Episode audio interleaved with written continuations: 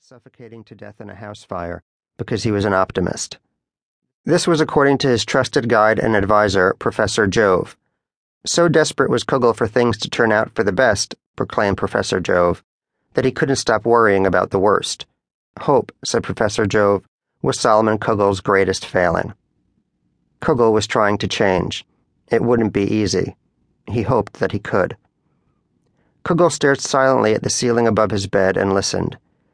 He heard something. He was certain of it. Up there, in the attic. What is that, he wondered?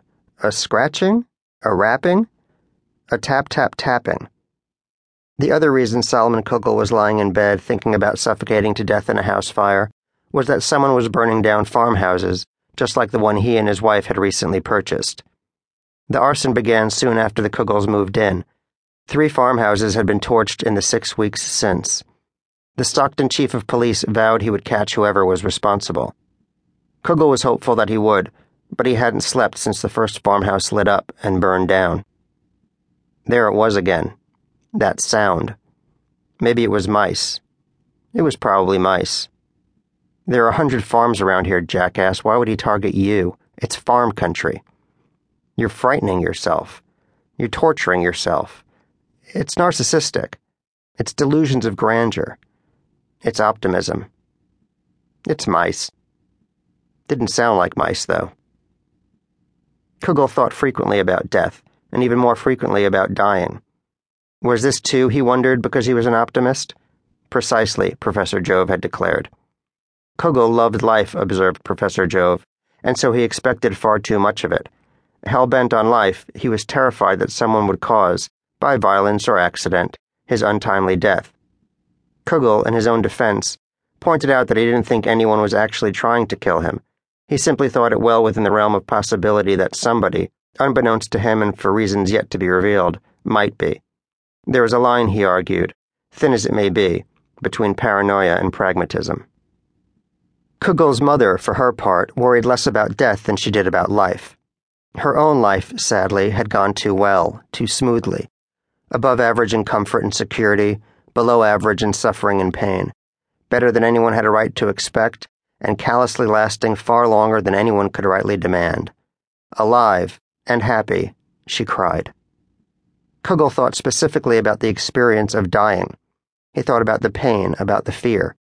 Most of all, he thought about what he would say at the final moment, his ultima verba, his last words.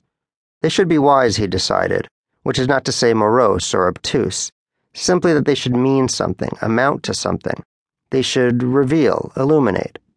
He didn't want to be caught by surprise, speechless, gasping, not knowing at the very last moment what to say.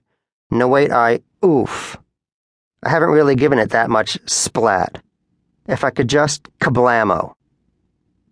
We are all mankind a story, collectively and individually, and Kugel didn't want his individual story to end in an ellipsis. A period, sure, if you're lucky. An exclamation mark, okay. A question mark, probably. That seemed the punctuation all stories, collectively and individually, should end with. Not an ellipsis, though. Anything but an ellipsis. Don't end it like this, said Pancho Villa, at a loss for words after being shot nine times in the chest and head. Tell them, he said before dying, I said something. Kugel kept a small notebook and pen with him at all times for just these thoughts.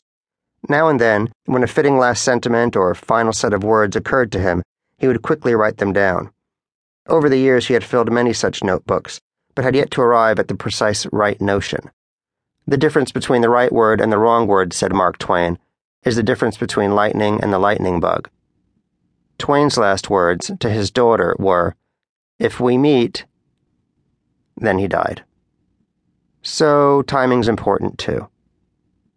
Kugel hoped when the time came that whatever he said would someday be resaid, would be heard and retold for however many generations remained before the end.